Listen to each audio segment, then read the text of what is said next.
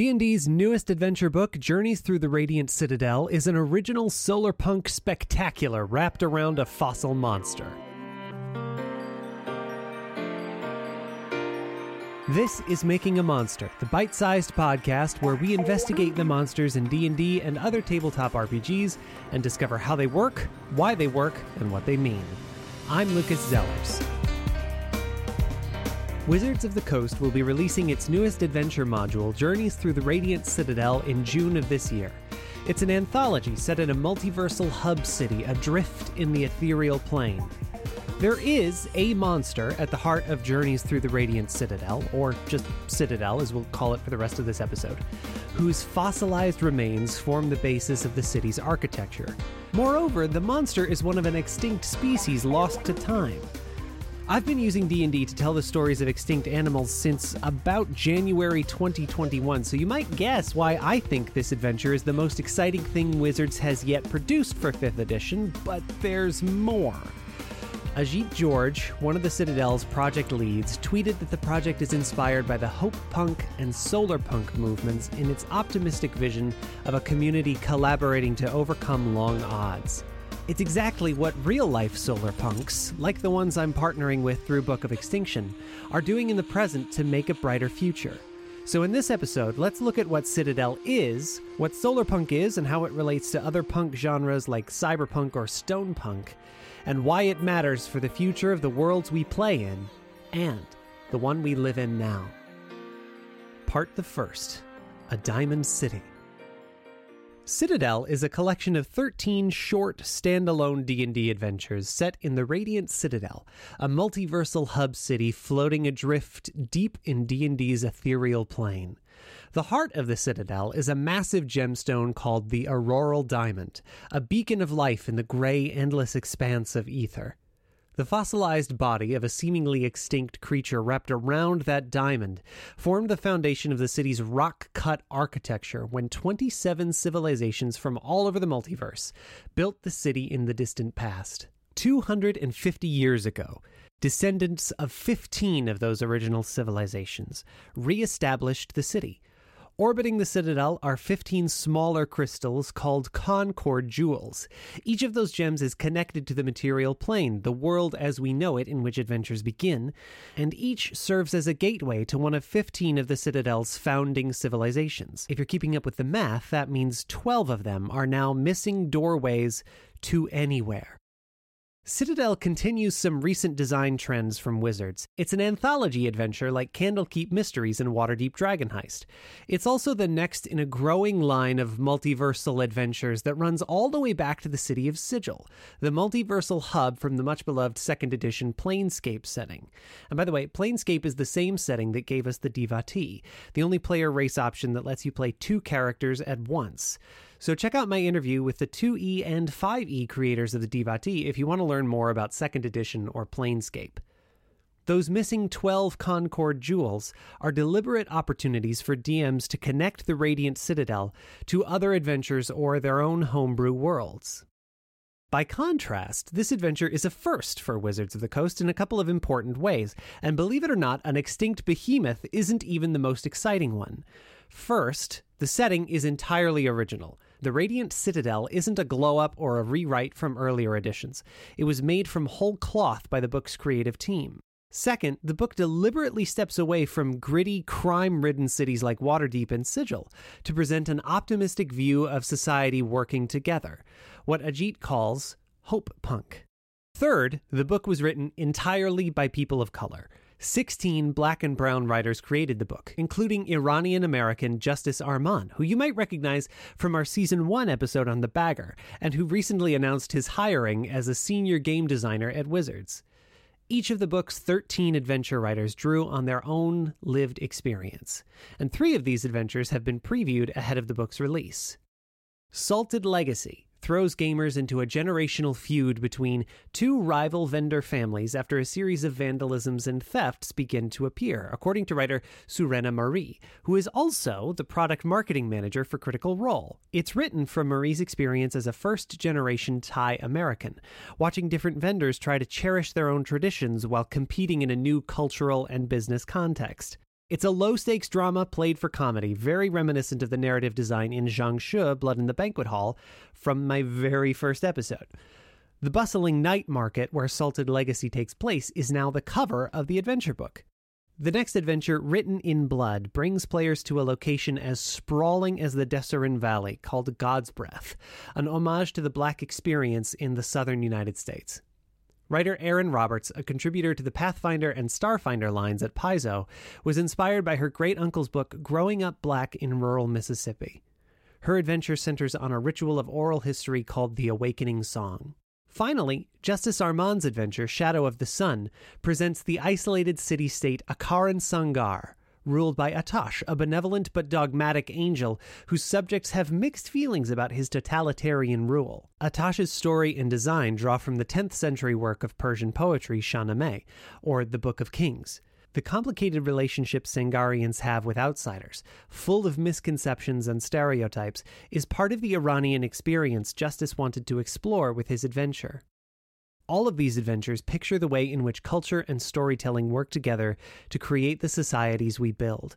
For Ajit and the rest of the Citadel team, that picture is a discal agrahood where crime and rebellious nihilism are replaced with community and radical optimism. And that peculiarly green radical optimism already has a name Solar Punk. Part the second Sticking It to the Man.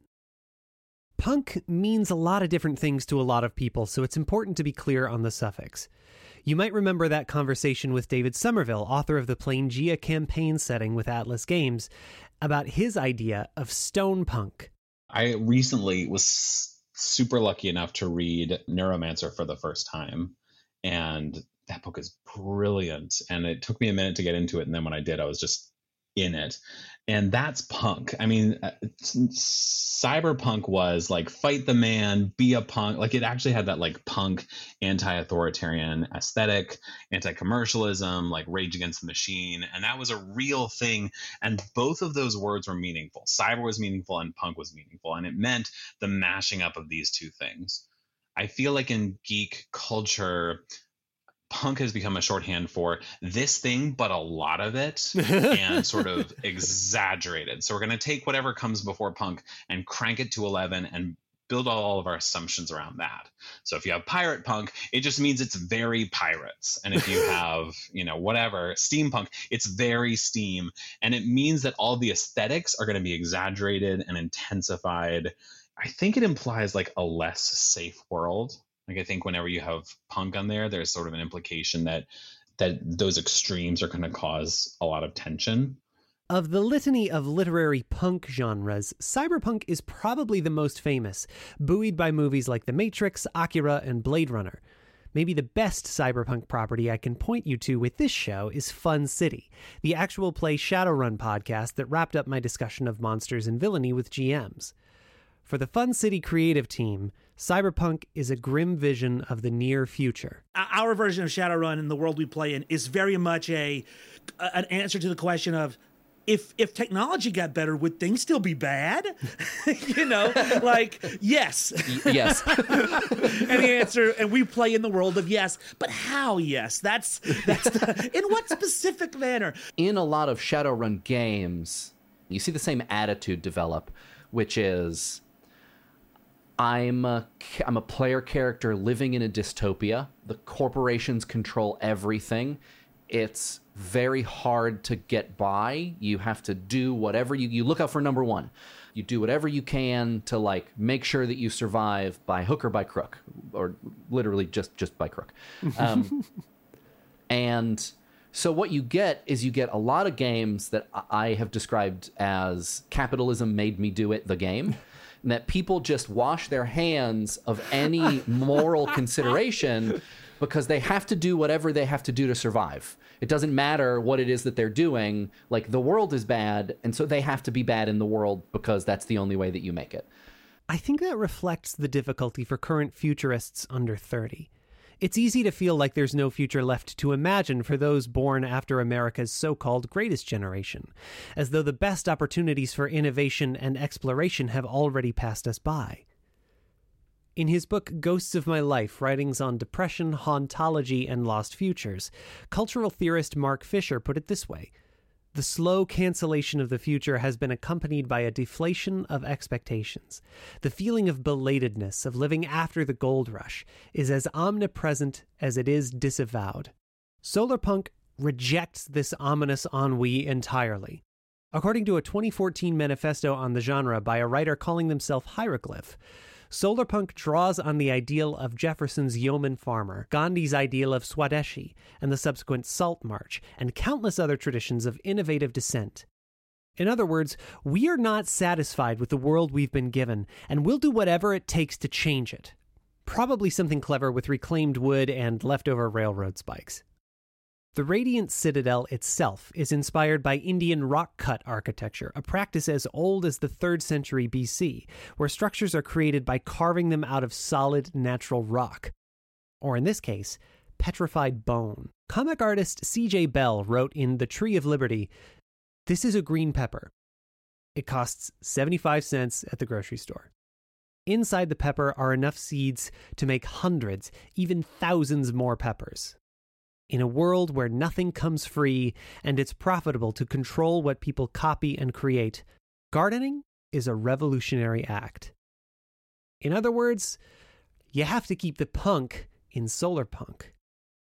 Part the third A Solar Future. Despite being speculative or future fiction, punk genres are often transparently about now. The radical optimism in the future solarpunk envisions isn't possible without radical change in the present. For the past year, I've been telling the stories of extinct animals in the medium of Dungeons and Dragons, and through that project, I've gotten to meet some real life solar punks who are working to make that radical change happen at the Center for Biological Diversity. My name is Kieran Suckling, and I am the executive director and founder of the Center for Biological Diversity which is an endangered species protection group that mostly works here in the US, but also internationally. And we try to save all species, great and small, from, from butterflies and insects to polar bears and wolves, keep them alive. Rarely do my guests have a Wikipedia page. There is a ah. quote in here from the New Yorker that describes you as a trickster, philosopher, publicity hound, master strategist, and unapologetic pain in the ass. Uh, how do you respond well, to that? I, I, I would think that's a pretty accurate description, uh, uh, at least of what I attempt to be, uh, at least, um, and and and that's what's needed to save species from extinction and to be a successful activist. Uh, you got to be a trickster. You got to figure out all the different angles you can take. You, you've also got to realize at some level this is all street theater, whether you're in the court or in a scientific paper or in a protest. It's all finally human theater, and you have to sort of keep that that in mind. Uh, and certainly, I started this while working on my PhD in in philosophy uh, and to this day am motivated uh, by the philosophical issues around uh, extinction, animality, our, our relationship with other other earthlings, because we're just one. We're just one of the earthlings, and everything we do, whether it's some formal looking law or a scientific study or playing Dungeons and dragons. These are all, at the end of the day, ways of interacting with this living planet that we live on and in some way recognizing and exploring the insane diversity of animal life on this living planet. And that's what we're all doing in one way or another. I think we forget that. And it's it's good to step back and realize that's what's going on. The Solarpunks Kieran has gathered at the center come from a variety of backgrounds, some with the kind of tragic backstory that would be right at home on a D&D character sheet. This is Tierra Curry, senior scientist, director of the center's Saving Life on Earth campaign, and science consultant for Book of Extinction. You've heard her voice already a couple of times, but this is a piece of an interview that I haven't released yet. Tell me why you decided to choose a career in conservation in the first place. I grew up in the mountains of southeastern Kentucky, which are absolutely beautiful. There's so many birds and frogs and snakes and lizards and trees and fireflies. I played outside all the time. When I would get grounded, I wouldn't be allowed to go outside. I would have to like sit inside and watch TV. So I just soaked it up and I feel like it became part of me the beauty of the mountains and all the wildlife. And then the coal companies came and strip mined the mountain behind my house and in front of my house. And so these places that I knew so well, where I had grown up just playing and roaming, were reduced to bare dirt. And they caused the streams to start running polluted. They polluted my well water. And I, even as a kid, I was like, this is wrong. You can't just take a mountain and reduce it to rubble. And so I from a really young age, I just had the sense that that had to change and that I wanted to do something about it. And ironically, I decided not to go to law school because I didn't want to be inside all the time. I was like, I want to be outside. I don't want to be inside. So I'm going to go into biology instead. And as I started taking environmental science classes, extinction is the issue that resonated with me the most. I think it's the ultimate injustice. It's so unfair that the plants and animals that we happen to like be here with that we're driving them off the planet i i don't think that's right. And so that's where i drew my line in the sand and said i want a job that focuses on extinction. And i didn't know how i was going to find that. I was taking an environmental science class and my professor talked about the center for biological diversity and was talking about how they were opposing the construction of an elementary school in Arizona because the cactus ferruginous pygmy owl lived there. And I was like, oh my goodness, that people are going to hate them because like an elementary school is not a popular thing to oppose. And mm-hmm. I've never heard of a cactus ferruginous pygmy owl, but whoever these people are, that's what I want to do. I want to be the person that's like, no, the owl lives here. Put your school somewhere else. so I, I went back to grad school. I wrote in my grad school essay that I wanted to work at the center when I graduated. And then when I saw a job come up at the center, I wrote a cover letter that basically said, Pick me. I went to grad school so I could work for you someday. we've talked about mining companies, we've talked about city planners, and it's very easy to cast certain people or industries as the villains of the piece in this. You know, I think heroic fantasy really uh, especially heroic fantasy and Dungeons and Dragons being its example, we're very used to telling that story of like, this is the good guy with a sword and this is the big scary monster, and we know what's going to happen here.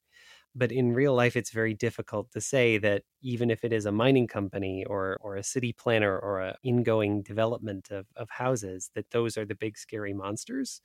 How do you reconcile that? How are you able to to talk about people who have goals and values that that conflict with the preservation of endangered species even in places like plain city and still talk about them as like people who have worthwhile goals and are trying to solve problems. Yeah so humanity at large is like the big scary monster that's driving extinction. You don't have to point your finger to one faction you know human the causes of extinction are chippo climate change, habitat loss, invasive species, pollution, human population growth, and overutilization. So, those are the drivers of extinction. And humans, there's just so many of us now that literally the fate of all wildlife is in our hands. So, I, I don't want to point fingers at one camp of villains. It's, it's all of us. So, it's all of our responsibility but there are so many ways that we could do things differently. There's just so much inertia and funding to keep doing things the same way. And literally, it's a suicidal war against nature, as the UN Secretary General just said, kicking off the Convention on Biological Diversity meetings. Like the opening statement of the Global Biodiversity meetings was, "We have to end our suicidal war against nature," and that that is so true. And so, all of us, we need to just stop and reset and think about how do I build a smarter city? How do I reduce runoff into the creek? What are the better ways to deal with sewer pollution? Like, we don't have to use the answers that people came up with in the 40s, 50s, or even 80s. There's so many like smart techie people and so much technology and so many people who want to make a difference that there are solutions to these problems. We just have the inertia and funding factor of industry right now. And As for the mining companies, the, the fossil fuel industry is one industry I'm not letting off the hook. We have to get off fossil okay. fuels.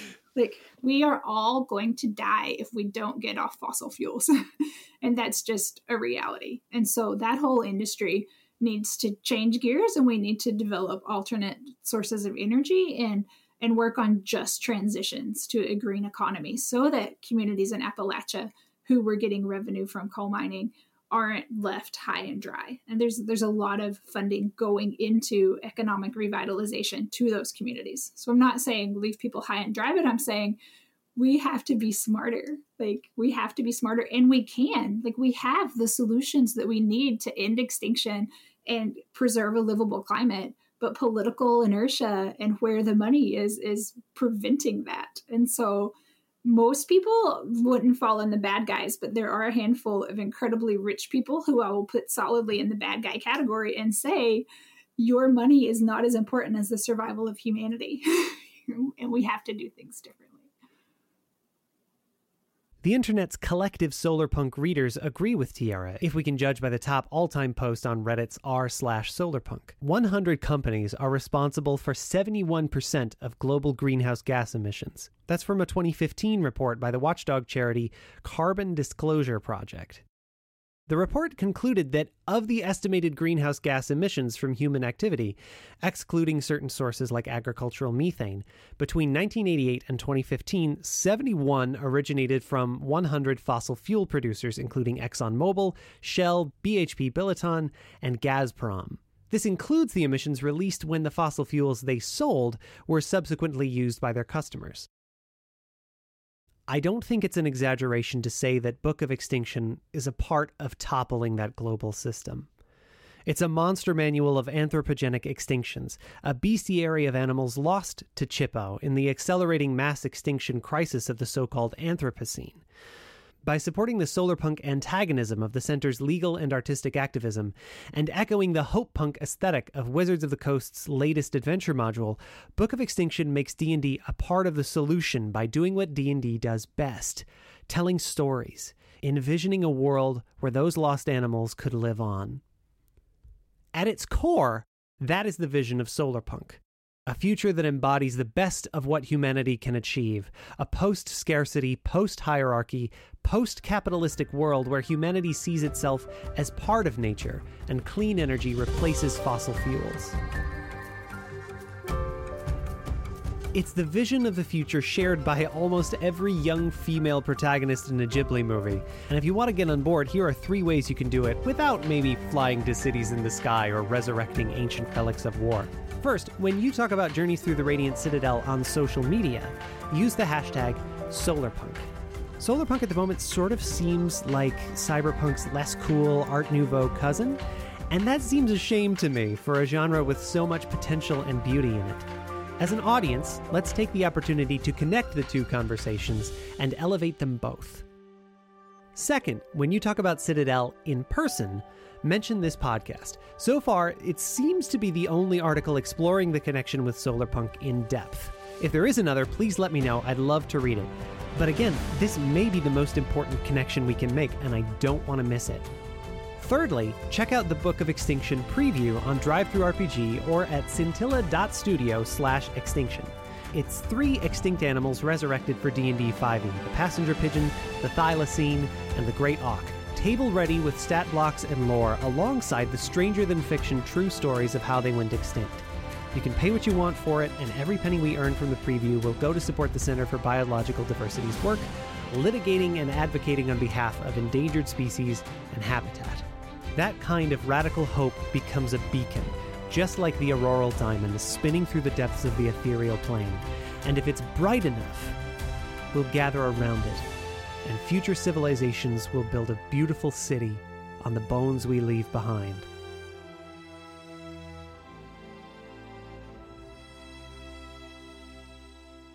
Thanks for listening to Making a Monster. I'm Lucas Zellers.